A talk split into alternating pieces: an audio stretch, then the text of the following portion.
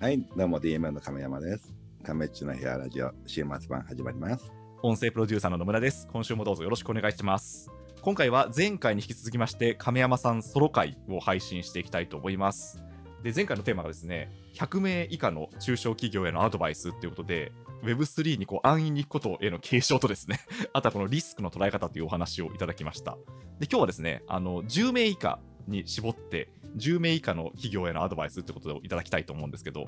どのあたりからお話しされましょうか。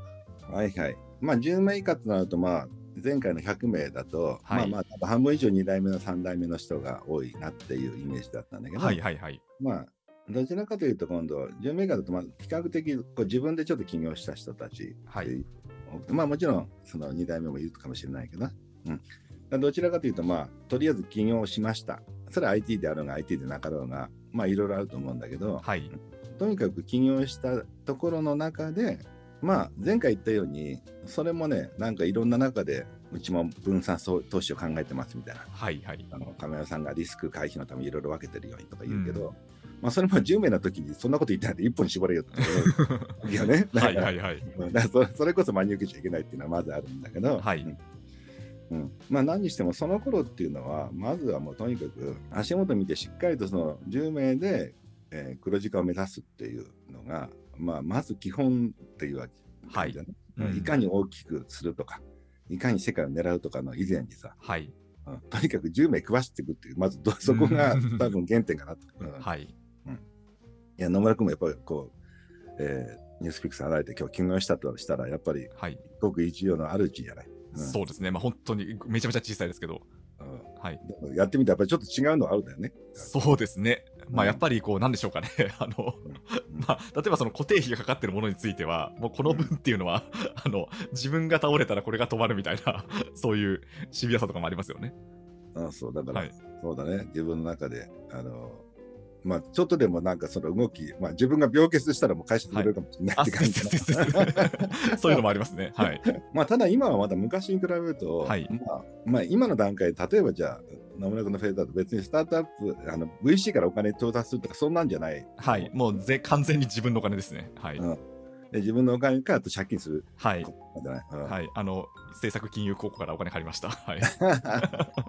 でも今金融高校で借りたら個人保証とかいらないんだっけえっと、そうですね。あの、私のは幸いにもいらなかったですね。はい。ああそうかそうかうんでそういうのもあるって聞いたから、はい。まあ、昔だったらなんかもう銀信用金庫行って借りたら、はい。まあ、保証協会をつけてくださいとか、んおじさんの保証に入れてくださいとかはい。あの、まあ、いろんなことを言われて個人保証も当然入ってとかねえええ結構大変だったのに比べたらまだ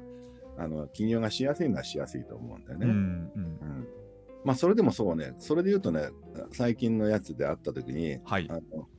今、まあ、借金してますとか言ってたから、あまあでも今だったら何、無担保って聞いたけど、あんまり比較的それで書いたのって言ったら、いや、無担保だと2000万って言われたんですけど、はい個人保証入れたら2500万出るとか言われたんで、うんうんあ。の個人保証入れてますとか言うわけよ。はいはいはい。いや、俺は、だったらそれはちょっとリスクでかいから、2000万で個人保証ない方がよくないって いう。 そうですね。 はい。うんいや、でも少しでもこう成功するんで、あのうん少しでも多い方がうまくいくと思うんでっていう。まあ、いえや気持ちはよくわかるんだけど、えはい。あのそれで言うとねあの自分のなんていうかなそんな思い通りいかないよ世の中みたいうん。 な、うん、だから俺は日頃からリスク取るとかいうのはあるけ言ってるけどはい。リスク取んじゃないよみたいなうんうんうん。逆に逆のこと全くえいつもと言ってること違うじゃないですかとか言われ ていやいやいやそれはねっていう、はいうん、というのはやっぱり事業なんてやっぱり自分でやって自信があると思うんでねはいはい。ある程度自信があるから起業するじゃない、うんそれは野村君もそうだろうけど、そうですね。まあ、あの、ある程度計算が立立つかなっていうところですかね。そうそうで、はい自分の中であこれならいけるとかはい。だから借金してでも、あの俺は気がするんだって、ええうんでも自信は持ってて、のが前提なわけよ。みんな自信ないやつ金業しないから、そもそも。はい。そうですね。でも自信やってても、まあ、俺も詳しい数値知らないけどさ、1年後か2年後生き残ってるのは10社に1社とか、はい。さらいにますそねのうちの、まあ、10年残るのは、まあさらにまあそのうちの10%とかはいはいはい20%言うじゃないですね。うんちはい。ょっと何パーセントか覚えてないけど、結構確率的には難しいのよ。うん。失敗するのが多いのよ、圧倒的に。うんうんうん。だからその時にあのそこ自体は謙虚に受け取ろうよみたいなどんな自信があってもい思い通りいかないことは多いからさ、うんでましてや個人保証なくてお金貸してくるのはもうそそこに止めとけよまずみたいな、そうですね。うん、まあそうすると、まあ最悪会社が潰れた時に、あのうん自分には類は及ばないですからね。うん、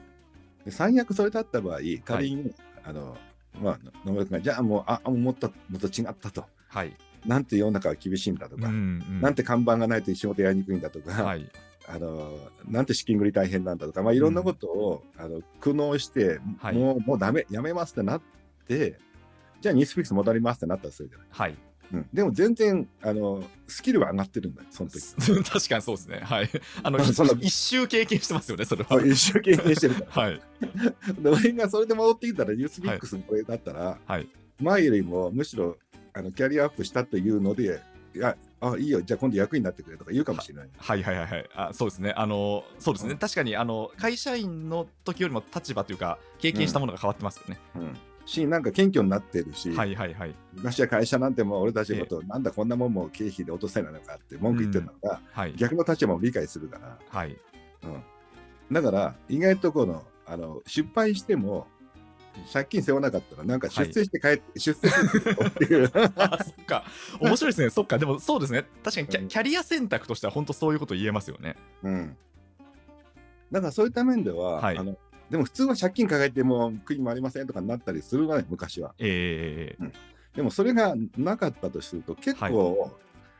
なんかやって得しかないかなっていう。あー確かにだからそれはなんかあれですね亀山さんが前おっしゃってましたけど亀山さんが借りられた頃って本当に利率が78%で個人保証付きみたいなしかうもんおじさんまでつけなきゃいけなかったっていうようなお話でしたよね、うだんからその時に比べるとすごくやりやすくなってるんですかね、今は。うんだからそういうので言うと、まあでもそれぐらいまでしないと、まあ起業する人が少ないとか、はい。その日本の教育がちょっと保守的になりすぎて、ええそれでも若者があんまり奮い立たないっていう。はい。だから今国としてもなお煽ってるわけよ。もううん結構雑な貸し方しながら。 そういうことです ね。あ、面白い。まあ、うちの会社もそうだけど、はいまあ、どっちかというと、ほら、まあ、いお前ら、うまくいけば出世するし、はい。出荷しても給料下がんないからやってみたらみたいなうんうん。ぐらいそそのかさないと、ね、あの、みんなやる気にならない。っはい。うんていうのを、まあ、国としても、 もう、ダメなダメで借金ごわさ、返さなくていいからやってよ、みたいな。はいはい。ぐらい、煽らないといけないのが今。 ああ、そうか。だからマクロとしてもそういう状況になってるわけですね。そうだね。うん。だから、まあ、逆に言うと、それに、まあ、国策というか、はい。うん。で、企業としてもそういった気持ちが欲しいから、はい。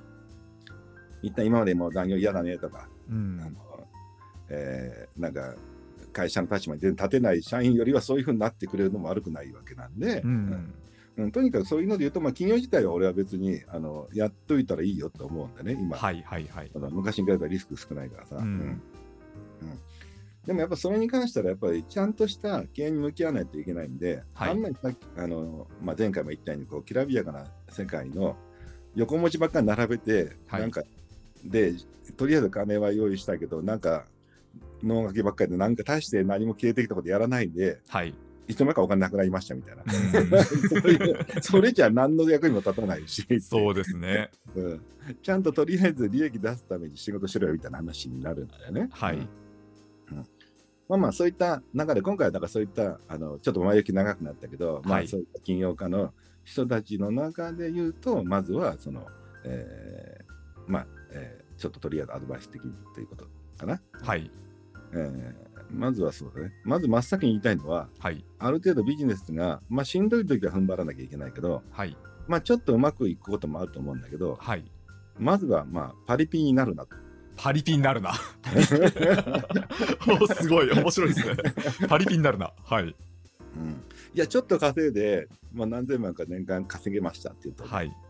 まあ、すぐちょっと派手になるやつも多いわけよ。ええうん、なんとなく、まあ、まだ事務所とかをきれいにするとか、なんかその、ちょっと大きめのなんかその機械買っちゃうとかね。はい。それはまだ、まだマシなんだよ、会社っていうことでね。確かにそれで、まあ、社員のモチベーションが上がることもあるし、はいうん先行投資がうまくいくこともあるけどね。ううんん。うん、でもなんか結構ねあの飲みとかあの遊びに結構派手に使うのが意外と多いとうーん。ちょっと小銭持つとすぐ使いたがるとはい かすぐちょっといい店行きたがるとか、はいはい。うん、いやでも正直言ってそれは多分な何年間かやったらもう今もう何でも利益出てるんであのご褒美に車買ったんですとか、はいはいあのこう車見したりとかこういう店にも行けるようになりましたとかって言ってるんだけど、はいうんまあ、はっきり言って、まあ、5年ぐらいではもう10年後あるか分かんないよみたいな、そうですよねまあ本当にそうですよねうん、いや本当一寸先闇なんではい仕事っていうのは、うん、だからもちろんある程度は自分の中であの気持ち的に欲しいものもあるだろうからしょうがないんだろうけど、はいやっぱその辺っていうのは今うまくいってても、うん、まあ本当5年先とかもう本当わかんないような時代なんで、ううん本当そうですねうんとにかくそのためには次のことを考えるとかまあね別にお金貯めろっていうよりもそれを次の投資に向けるとかっていうふうにしていくっていうことをとりあえずだからまあ、うん意外と当たり前の話なんだけどはい結構みんなパリピになっちゃうっていうう。 んけ結構やっぱりその亀山さんの周りでもあちょっとパリピになっちゃったなっていう方っていらっしゃるものなんですかうん、いるいる。ああそうなん ですねそうですかいやいやいや、 まあ、そんな場合じゃねえだろみたいな。なんかそんなうん いやもちろんあの別に俺もそんなあのむちゃくちゃ厳しいこと言うことないけど、はいまあ、でも、うん、そうだねいくらかちょっとうんと思う時はたまにあるよね。うんうんうんうんそっかいや、うんでもやっぱあれなんですかねそのちょっとなんて例えば全く利益が出ない状態から利益が、まあであうんの例えばわかんないですけど2 3 0 0 0万とか出るようになって、でその割とこうお金が取れるようになるとその社長自身が、うん、ちょっとそのなんですかねこれまでの頑張りに自分として報いたくなるってことなんですかねうん、そうね報いたくなるしあとまあ家族の方にも、はいまあ、ちょっといいとこ引っ越したりとかいろいろあるじゃない、そういうのはね。はい、うんそうですね、うんだけどまあそれって基本消費じゃない。うんそうですねはいおっしゃる通りですね、うん、だから消費と投資はちょっと違うからさ、はいうんうん、なんかそれもなんか都合よく言えばいやこの服も、あのはいやっぱりか他の会社に舐められないためにちょっと高いの とかだって投資だとか言ってんだけどはいいやどう見ても消費だろうみたい なそうですねいやその時計いらねえだろうみたいなはいはいはいはい やっぱりでもいいものを身につけないとみたいないやいやみたいなことですねうんっていうのがね、で、やっぱりその仕事をやってても、もちろんその安定感のあるやつもいるんだけど、今のちょっとブームに乗って、とりあえず当たってたりとかする時もあるんで、はいいや、なんかでも5年先、そのビジネスちょっと厳しくならないみたいな、うんがあるのがあるわけよ。そうですねはいうんなんで、まあ、その辺がとにかくまあ初歩的な話かな。はいはいで、今度はその消費の問題、まず関係あるけど、まあ、とりあえず、まあ、そうね、まあ、10人ぐらいになったあたりから、はいえーえー税金は真面目に払おうと。税金は真面目に払おう いやこれも非常にあれ大事なことですねこれもこれも結構リアリティのある話で、はいまあまあ、俺も別にあの家族で数人でやってる頃なんて、はい結構あのこ公私混同じゃないけど、はいまあまあいろんな自分であのうまいもん食ったのも交際費で回すとか、なんかあるわけよねそのなんか、しはい私物的なものそうとかですねまあこれあれですよねあの一応うん言っときあのあれですけど30年40年以上前の話ってこそとうですよそうねもう結構昔なんだそうよですねはい今今更税務署さん来ないでくださいそうですねはい はいまあでもその辺で結構あ、ええあの大雑把にやってたのはあるんですよ、ぶっちゃけね、ううんんうんでもやっぱこう社員がやっぱ増えてくるとともに、はいやっぱそれを今度やっぱ社員がどう見るかってことを、うんいやまあ税務署が怖いっていうのははい税務署も怖いよ、うんはい税務署も頭やっぱいいからうんなんか大体俺たちが考えるような姑息な手段なんてよあのはい分かってるから、だそうですね 大体補足されるというかうん大体大体後で、あのこれおかしいですねってついてそうですねはいやっぱ向こう優秀だからねプロだかはらいね、そうですよねはいうんうんでそれもあるけどまあそれ以前にさやっぱりあの社員たちがそれをやっぱ目撃するっていうのがポイントだうよんね。うんあの目撃というかそのやっぱそれの中でそのこれ交際費もら回しといて経理の人とかって言ったらはい社長またこんなん飲んじゃってみたいな、うんそうですなんねかあるじゃない例えばね、はいありますねうんどう見てもお姉ちゃんって言ったでしょみたいな例 えばね、はいは いはいはいだからそうなるとそのは経い理の人間もまあこんなんでいいんだみたいになるし、はいうんで他の営業マンたちもまあ俺たちもそれぐらいいいやってなうるんから、うんうんうん税務署以上に怖いのはやっぱり会社の社員たちのこう意識的なものが弱くなるね。はいはい。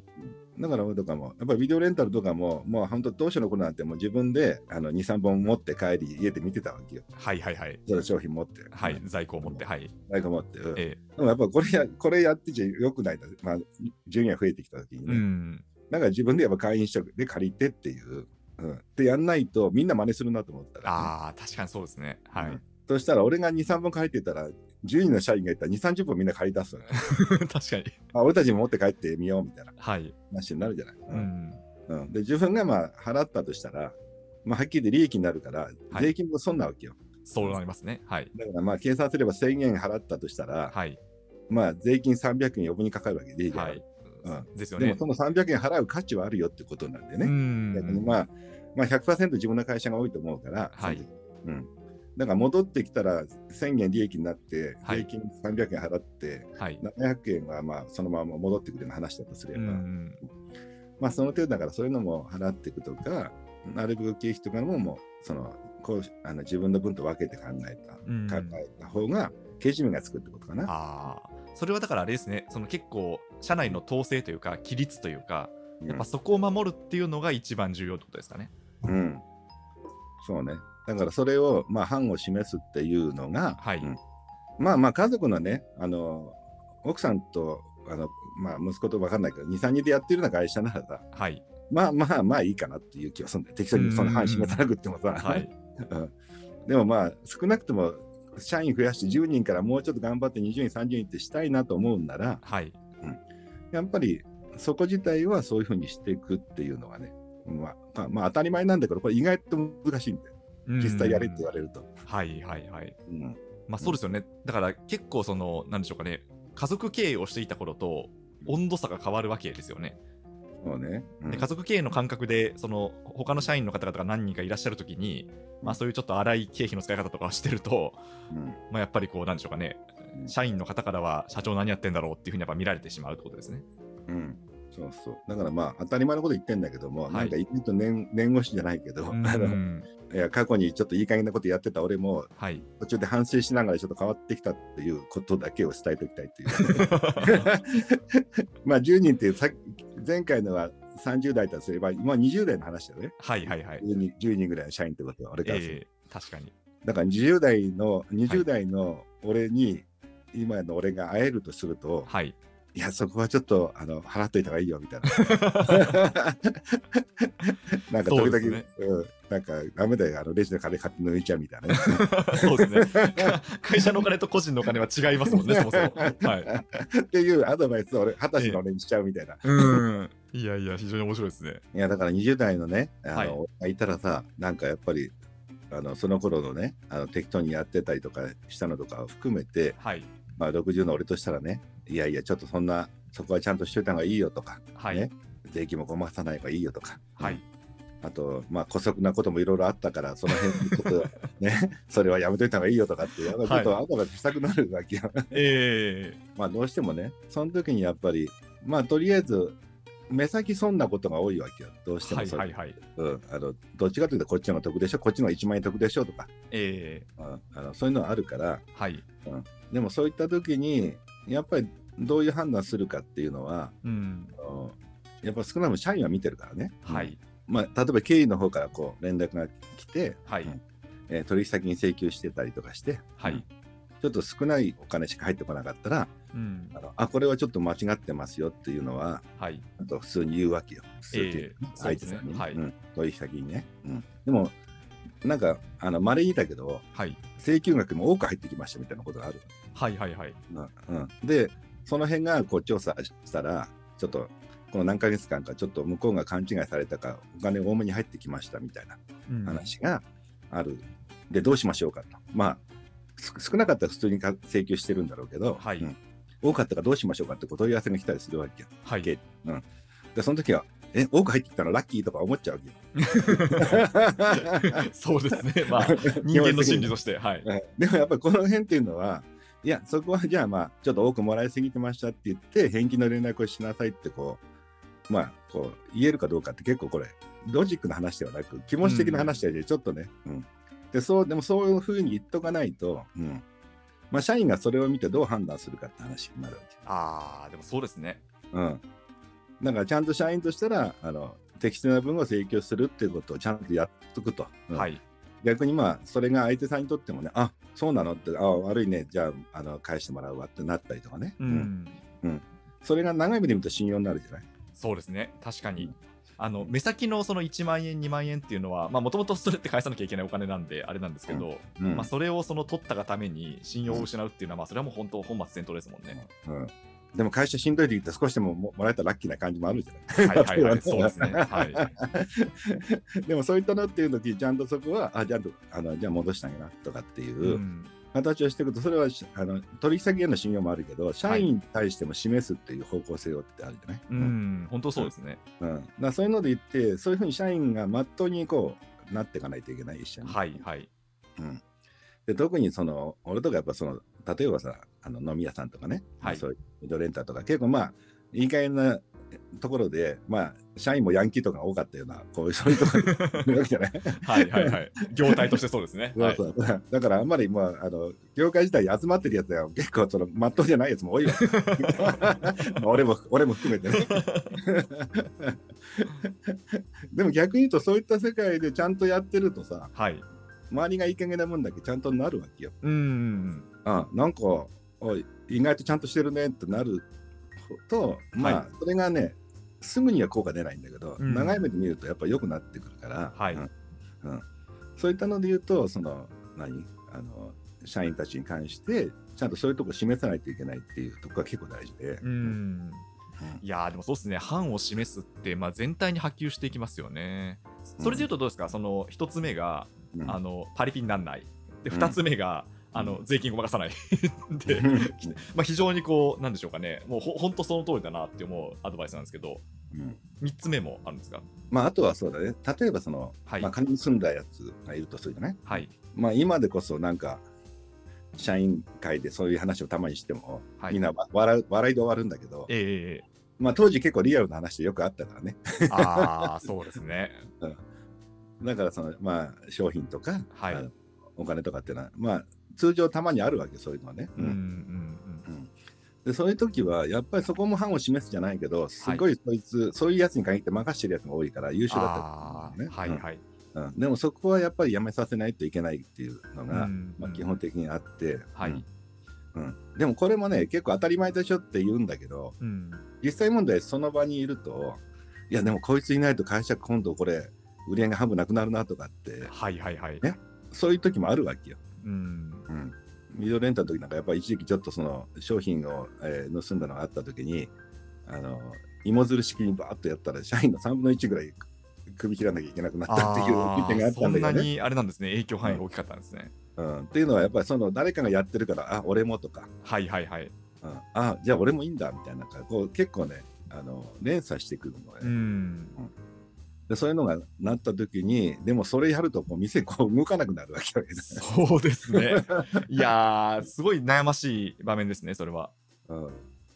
てなった時にもまあ、はいとりあえずでもここはそうしなきゃダメだって言って、まあ、残ったあの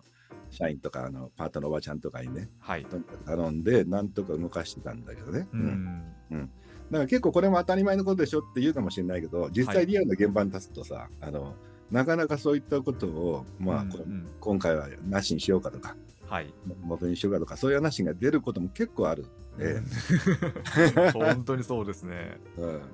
そうですか。うんいや、ちょっと、その、なんでしょうかね、不祥事ってことに関しては、あの、まだ幸いにも、その、私自身は、その、そういう事象とすれ違ってはないんですけど、でもやっぱり実際、こう、直面すると、すごいやっぱ判断迷うものなんですかうん、やっぱそれはね、やっぱ結構そういうあの相談もあったりするのよ。いや、こういうことあったんですよ。はいはいはい。うんうんどう思いますっていうし、まあそこはしんどいかもしれないけど、あのやめさせた方がいいと思うよみたいな。ううんんまあでも結局はまあ残す人も結構いるのよ。はいはい。うん、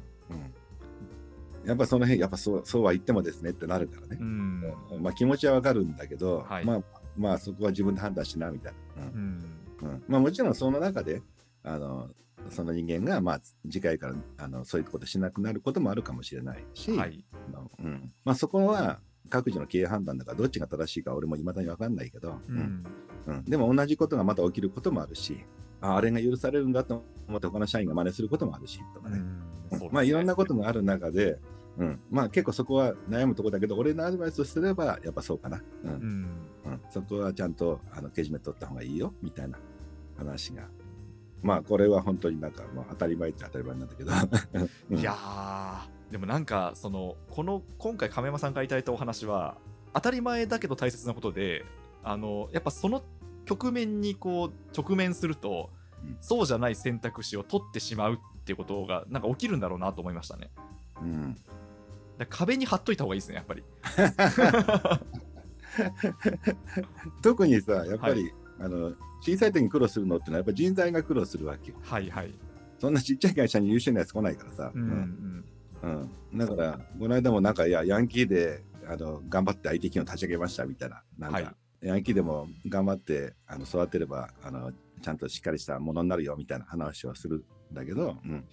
やでもそれは別に東大生が入ってこなかったからヤンキーしかなかったって話 はいあの実際確率論で言えばやっぱそっちの方がそれはもちろんあのうん真面目なやつが多かったりするのはあるわけよ。うんそうですねはいでも現実そういった人に来てもらえるほどの立派な会社ではないし、うん安定もしてないしましてや立派な経営者でもないわけじゃないだはい、うんからどっちかというとそういったまあある意味まああのねあのなんていうかないい加減な業界の中でいい加減なやつらと一緒にいい加減な自分もやっていかないといけないんだからはいうん結局自分がちゃんとその辺を自分自身が一緒に育っていくようなフェーズなんだよねうんさっきのうん12以下の会社って基本的にもうほとんど人間関係だけでやってるからねそうですねはいうんうんだからもうあこの人なら一緒にやっていきたいかうんうんうん、まあもちろん生活のためにやってるのはあるんだけどはいやっていく中でそいつが本当にやっ頑張ろうと思う時っていうのはそのあ、まあ、この人とやってこうみたいな話しかないじゃないもうう、んそうですね、うんなんでそういった中で言うとその中でも自分も一緒に育つんだぐらいであのまあここがね結構な言うのは簡単なんだけどねなかなかね、そうですねうん、だからそこはね打算が打算的な考え方はいいんだけどその打算がいかにさ、あのこじんまりしたものなのかもうちょっとお大きいものを見るかっていうことで違ってくるんだようね、んうんだから最近の打算よりもちょっと10年先のもっと大きいものとか、うんまあ、結局それは自分の価値をどこまで信じるかって話になるんだけど、はいはいうんうん、でそいつらにもそういうふうにいやお前らこんなとこで終わっちゃダメじゃねえかみたいな、うんうん形でだからここはちゃんとしろよみたいな話で、うん、っていうのを見せていくまあほとんど本当にねヤンキーで言うとなんかほらなんだっけ最近東京リベンジャーってアニメ知ってる東京いや東京リベンジャー、はいはいはいはい、うん結構流行ってますよねはい、うん、流行ってるね、うん、っていうののなんか俗の総長で言うと総長末期っていうんだけどね、はいはいはいうん、もう末期の人間力でもうあの俗を従えるしかないわけ うん でその時にもう末期についてきますってドラケンが言ってさはいはいはいじゃあもう俺が、まあ、こいつを支えてくんだみたいなう。んまあ、そういう感じで会社やるしかないんだけどね。 うんスタートはそういうところから始まっていきますよねそうそう、ええだうんここ最近俺なんかこの間成田さんと話した時にはいあのどういう感じでやってるんですかっていうとあのまあふわっと、まあ、あんまり口出さないように頑張ってますみたいな感じを言ってたんだけど、はいいやそれ今だから言ってるんで、はい当時はもう俺についてこいしかないわけよ。うーん そうですね今は俺についてこいってやつらがはい俺の部下に何人かいるから、ええええええうんその人間たちがついてこいってやつもいろんなタイプがいるから、はいその中で俺があんまり、あの、ふ俺があんま口出しすぎると、そいつらの、なんていうかな、やり方が変え、変えざるを得なくなるかうんら、うんうん逆にお前たちのやり方でいいよってふわっとやってるっていう話。ああ、うんでやっぱりその会社がある程度の規模、まあ、ある程度の規模って言っても、うん多分もう数数百人とかなんですかね、それくらいまでは、もう基本的にはあのもう創業者が俺についてこいっていうふうにやった方がいいってことですよね。そうだね。うん今、数千人だから俺はふわっと言ってるけど、はい、でも、数百人とか、いや、まあ特に、今の話だったら、まあ、今回10人以下の会社なんか、もうんううんほとんどこれなんて、もう俺についてこい以外ない わけ。そういうことです よね。そこでやっちゃうが、はいもう、ふわっと君たちの好きなようにやってって言って、うまくいくわけないじゃない。そうですよね。だからこれもあれですよね、多分亀山さんが日頃発信されてるメッセージとうん受け止め方というか、あの実態が違う部分ですよね。そうそう。だから二十歳の俺の時は、そんなふわっとしてないからね。そうですよ ね。もうゴリゴリ現場で実業されていたってことですもんね。まあゴリゴリと、なんかいや何やってんだみたいな。はいはい。やっとけみたいうんな。だから、今みたいなキャラじゃない から。はいはい。いやー、私なんか本当個人的にその頃の亀山さんにお会いしたかったですけどね。でも、だからそういう感じの式なんで、だから中には、その、まあ、泥系みたいに頼りになるやつもいるけど、うんうんうん。なんだっけ、その、ちょっと裏切る妃みたいなやつもいるけどね。うんええなんかね。うん。だからそういうやつ、妃とかに任せてたらダメになっちゃったりする。はい。ね。ううんん、まあそういった、なんていうかな、あの、そう、ヤンキー漫画から学べと。むしろ 一回読んだ方がいいですね。あの、こうむしろ小さい会社の社長さんは。そう、もう10人ぐらいの規模だったら、まはあいまあ10人、まあ100人までかな。まあええ、俺の話聞くよりも、東京リベンジャーで見てた方がいいぐ らいの。確かに。確かに。ちちなみにちょっと一個伺ってもいいですかうん、あの亀山さんもともとその家族経営をされていてうん、で20代の頃にまあ何人か社員の方雇われてでそれで、あの会社社員数が10人ぐらいになっていったってお話ですよね、うん流れとしては、うん。それで言うとあの家族家族経営から最初にこう別の要は他の人に入ってもらう時って、うん結構なんてこうえいっていう度胸というか思い切りが必要だと思うんですけど最初の頃のその社員さんってどういうふうに決められたというか集められたんですか、あ、まあでも最初の頃は本当に社員っていうのを、はい、アルバイトばっかりだったんで、あそうなんですねじゃあ正社員としてではなくてアルバイトとして入ってもらったってことですか、そう。はだいからそんなみんな長くいる気もないか、まあわかんないけど、はいまあ基本線アルバイト募集みたいな感じで来て、はいでその中でこうなんかこういろんなことをやっていく中で長くいたやつが、途中で社員になるあのあじゃあこいつちょっと社員店長にして社員にしようとうかんっていう流れなんだよね、うん、だからなんか新卒募集なんてもうありえないしそうですよね中途でもあのあの入社しますっていうのはないわけよはいアルバイトに来ましたとか、うんうん、あとはまああのパートに来ましたっていうそはういいうなんかヤンキーがいて、うん、でもその中であのあじゃあちょっと社員になってここ見てくんないとかってなってく感じかな基本うん4人ぐらいの時はそういう感じよ、うん、そうするとじゃあその社員になってくれないっていうふうに言ったタイミングはもうある程度、さっきの話じゃないんですけど、うんあもう利益が出てるなもう、あうん例えばこの方が食わせられるなっていうふうに思ったタイミングでそういうふうに言ったってことですかそうだねどっちかというと、うん、まああのこいつ一人は面倒見れそうだとかはいね、はいはい うんうん、まあ正直言ってそのもちろんアルバイトが責任あるんだろうけどやっぱ社員とかになるとちょっと重かったわけそうですよねはいだからめったのこっちゃ社員がないんだよねうんうんうん10人のアルバイトやったらその中で1人ぐらいっていう感じではい、なっていく感じだったかな。ううんん、うんそうそう。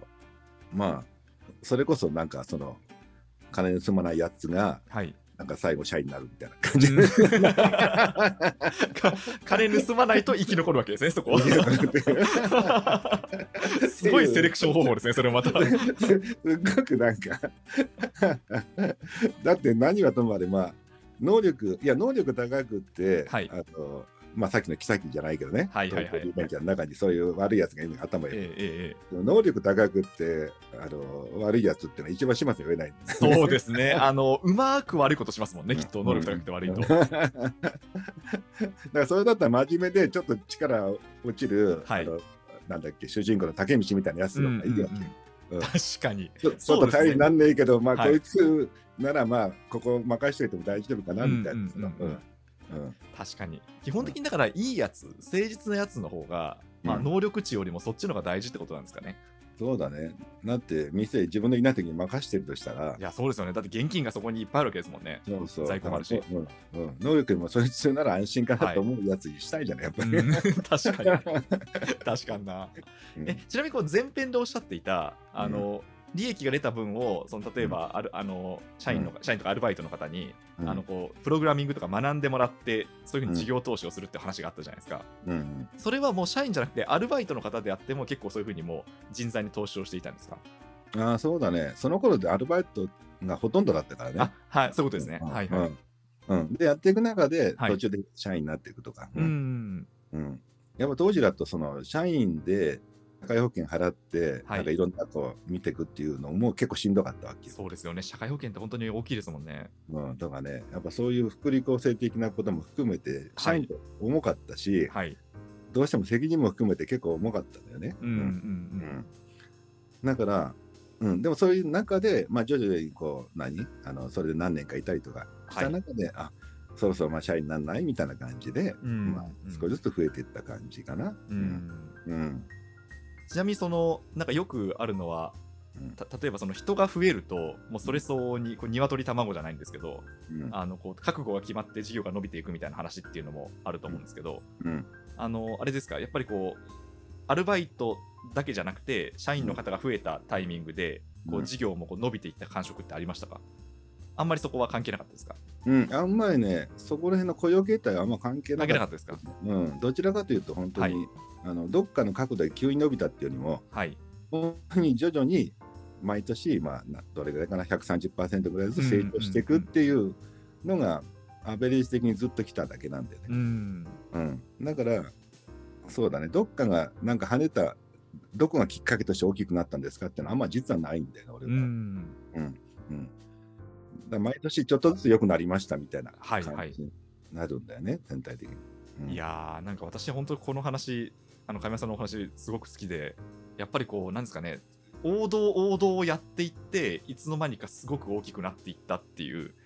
なんかもうそれが事業を伸ばしていくすべてなのかなっていう感じは すごいしたんですよね。まあでもまあ、はい、まあ王道というかそうまあどうかなまあそこは何とも言えないけどまあ何にしてもやっぱまあちゃんとしっかりしてコツコツやっていくと周りがしっかりしてなかったらちゃんと生き残るしって話だし、あのまあやっぱでもそこは基本的に はい、あのやっぱ大事な場所でその上にテクノロジーとかはい、あの Web3 とかもあったらいいと思うんだけうど、んうんうん、だからやっぱりまあもちろん Web3 とかエンジニアとかの中で新しい世界は分かるんだけどまだそういった土台経営的な土台っていうのがはい、あのまだできてる人はまあもちろんあの20代そこそこの人間なんだから難しいのは当たり前なんだけど、はいうんあのそこはまだあのある人は少ないわけよ今、うんそういう経験もないからねもともとはそうですね。学生からいきなりそっち入ったりとかした人もいたりとかうんうん、でもやっぱり結構ねやっぱ長い目でやっていこうとするとやっぱりあの仕事としてやっていこうとするならやっぱそこ自体はあのちゃんとしていかないとある意味今の Web3 の思想的には今の資本主義を否定するみたいな話が一方でまあなんていうかなその DAO 化とかそうですね。あのはい、あのまあいろんななんていうかなアンチとしてあるわけ今のその、はい主義あの多少ね、うんうんでもそれって資本主義を学んでからって否定しないといけない気はするわけようんだかはい、らそうすると商売とかも学んだ後にまあそこで良くないところとかうんテクノロジーで変えていくとかっていう形じゃないと、うん、そこの部分が理解しないでビジネスが続けるのはちょっと単なる理想の語るやつだけになってしまうとうんか、ううんんうんまたはその、まあ、技術だけをやる人間になるってことなんで、はい、うん、やっぱリーダーで人をまとめようと思うと、やっぱ今みたいなこと、うん、だからその、そうね、やっぱヤンキー漫画読まなきゃダメよっていうそうことですね。まあでもやっぱそうですよね、ヤンキー漫画は、まあ、徹底的にそのやっぱこうリアルの世界が詰め込まれてるっていうか、まあ、やっぱりこう、なんでしょうかね、このリーダーについていきたいのかっていうお話とか、まあ、どういうふうにこう力でこうのしていくのかっていう話じゃないですか。 うんだからまあそこっていうのはやっぱりこうあの商売に通ずる部分がありそうですよね。うん、で、やっぱりなんか人にはなんか、はいあの誰だったかが言ってた話で、財産にはこうお金っていう財産と、はい、えー能力という財産と、人という財産があると。はい、はい、だから、お金と能力がないときは、はい。もう人人だけなのよ、ううんん、確かにそうですね。ヤンキーってお金も能力も弱いんだよはい。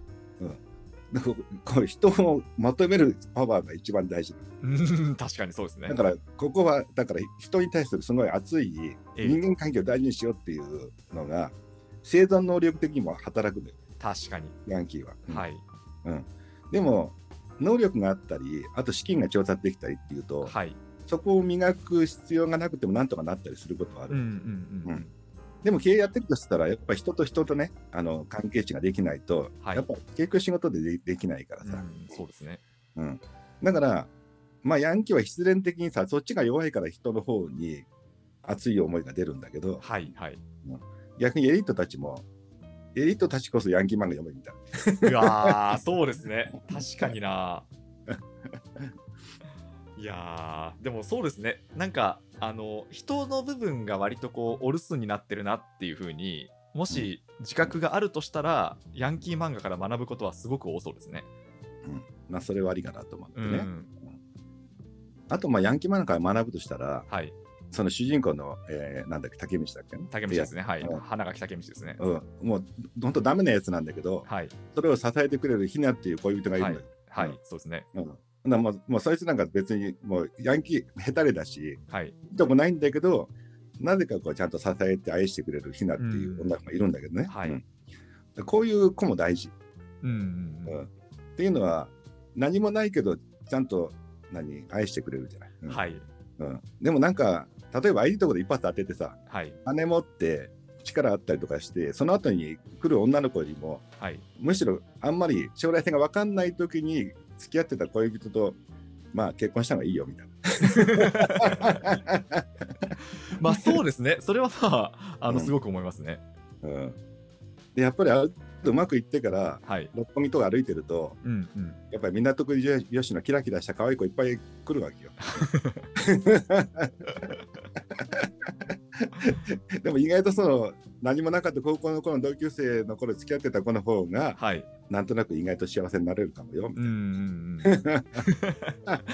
いやそうですねえちなみになんですけどあの、まあそういうふうにこう昔からの付き合いの人がいればいいんですけどうんこう割とこうなんですかねある程度の社会的地位を得るまで、あまりそういう例えば異性にあの縁がなくてうんでただもう今自分はこう地位を持っちゃったっていう人に対してはうんこうどういうアドバイスをされるんですかああなるほどね確多か分にここからあの近づい近づくというかその出会う人たちは、みんな少なくとも自分の肩書きが見えちゃってるわけなんですよね。はいはいはいまあそれはじゃあどっか海外旅して、はい、どっかの汚いゲストハウス泊まって出会った女の子となるべく正体隠して付き合ってみてはいはいはい。あす ごい。めちゃめちゃ実用的なアドバイスですね。 そっかだから自分のあの肩書きが隠せるところに行ってそこで出会った人は本物ってことですね。 まあもちろんあの別に成功した後でもはい別にいい出会いもあると思うんだけどね、うんあのもちろんね、うん、ただどうしてもこれはね女の子がいい悪いじゃなくて港区女子の中にも別にいい子もいると思うんだけど、はいはい。ただその本人があのやっぱ頭の中でちょっと考えちゃうわけよ、なんかあこの子は俺の俺の今のポジションが好きなのか、はい自分が好きなのかっていうのが本人自身がどっちなんだろうって思うと、うんなんていうかないろんなこう可愛い子が来た時に可愛い子可愛いか可愛くないか分かんないけどまあはいそ。のその時にどの子が本物かっていうのは自分の中で分かんないから常に疑念があったりするわけよね。はいはいはい。うんでもそれがない時その何も自分が何もでもない時の子だったらそれを信じられたりするじゃない。うんそうですね。うん、でも相手が自分が信じられないと相手も信じられないとかこうだからそこがうまくいかないとねなんか下手に若い子にうまくいっちゃうとこじらしちゃうのよ ね。そういうもんなんですね。うん、なんていうかなそうだねやっぱりそこでなんとなくやっぱちょっと曇った目で見てしまうみたいな。うん、うん。曇りなき眼じゃなくてちょっと円マークなのかどうなのか女の子のどうなのかそれはそれでなんかちょっときつそうな感じもしますけどね。そうで中にはすごく本当はハートの目してる子がいてもはい。もしかして縁なんじゃないかって思っちゃんんうん自分が辛いみたいな。ああそうですね。うんだからそこはひょっとしたらなんかその成功と引き換えに失ってる部分ってことですよね。そうだね。だから人は何かを得れば何かを失うんだよ。うーんいやーなんか今日あれですね非常にこうやっぱ人間の本質に迫るような回だったなと思いましたけどね まあなんとなく、はいそういつもの話ちょっと違う感じだった けどもいやいやもうすごまいあ面で白かっもたでうす、ん前回の100人とか今回10人、はいまあ一応ちょっととりあえずそんな俺が20歳と30歳の時の俺にアドバイスするのはそういうことかなっていうので、うーうんんうん日頃ちょっとキラキラした言葉が言ってるからはいいやいやでもむしろなんかあれですねこのメッセージこそ伝わってほしいですね多くの 方にじゃあなんとなくその辺でキャッチコップよろしくお願いします、はいわかりました しっかりと届くようにやっていきたいと思いますはいこの後はじゃあ野村君のキャスティングに期待しておりますそうですねはいここからまた来週からあのゲストの方をお呼びした回があの続きますのでどうぞよろしくお願いいたしますはい、ちゃんとやっといていただいたのあすいません。すいませんでした、本当に。失礼いたしま した。はいじゃあそういうことで、じゃあまた皆さん頑張ってくださいはい、ありがとうございました。